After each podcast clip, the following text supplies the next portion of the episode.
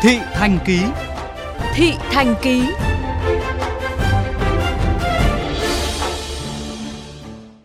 Thưa quý vị, từ ho sốt đến đau dạ dày, từ viêm da đến sưng khớp, có bất kỳ trục trặc sức khỏe nào thì đến thẳng hiệu thuốc.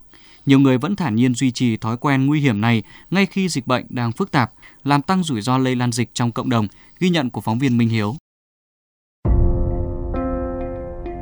Mỗi khi trong nhà có người bị cảm cúm, chị Trần Ngọc Trang ở quận Hoàng Mai, Hà Nội lại ra hiệu thuốc.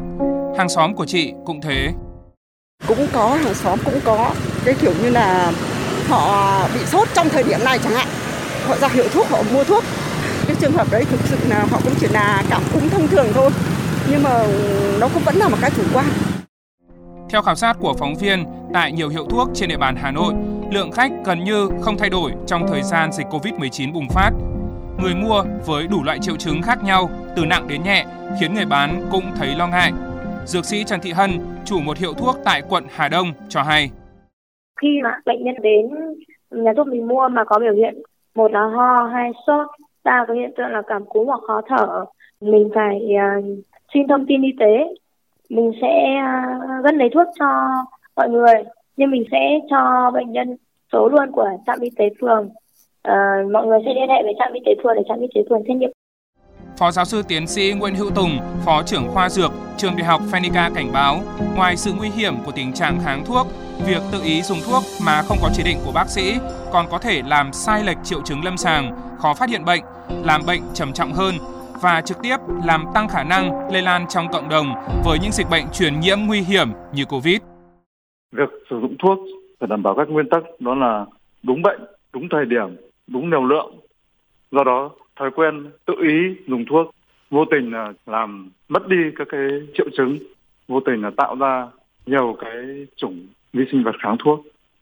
Đặc biệt trong tình hình Covid-19 hiện nay, không phát hiện được bệnh sớm, chúng ta đã mang cái mầm bệnh trong người, làm lây lan bệnh dịch và khó kiểm soát hơn. Trong khi đó, một số người lại quá sốt sáng đi khám dù không mắc bệnh cấp tính, mặc dù ngành y tế đã khuyến cáo chỉ đến bệnh viện trong trường hợp thực sự cần thiết. Các nền tảng dịch vụ khám chữa bệnh từ xa đã được đẩy mạnh từ khi Covid xuất hiện đến nay, đang phát huy tác dụng rất tốt. Đường dây nóng của các bệnh viện cũng luôn sẵn sàng tư vấn, giải đáp cho người bệnh để hạn chế đến khám trực tiếp. Tuy nhiên, vẫn có những người chưa biết tới. Cô chưa nghe bao giờ hết, cô chẳng hiểu nào cơ. Những người già người tên tuổi như bác nói chung là bác cũng không nắm được. Nhưng mà có người mà con cháu hướng dẫn nó xài thì bác vẫn có để được. Chị có nghe cái đó, nhưng mà trong thời điểm này thì gia đình chị lại chưa sử dụng đến cái đó. Có bệnh ý thì mình phải đi khám. Theo bác sĩ Nguyễn Khắc Vui, Phó Giám đốc Bệnh viện Đa khoa Sài Gòn, khám chữa bệnh từ xa không chỉ hiệu quả trong thời gian dịch bệnh mà còn cả điều kiện bình thường, giúp giảm tải cho cơ sở y tế, nên các bệnh viện cần triển khai quyết liệt hơn, tiếp tục nâng cấp, hoàn thiện, đồng thời đưa thông tin thường xuyên và rộng rãi, giúp người dân dễ tiếp cận hơn. Các bệnh viện á, mình tổ chức được cái hệ thống mà khám bệnh từ xa đó thì chắc chắn là có thay đổi.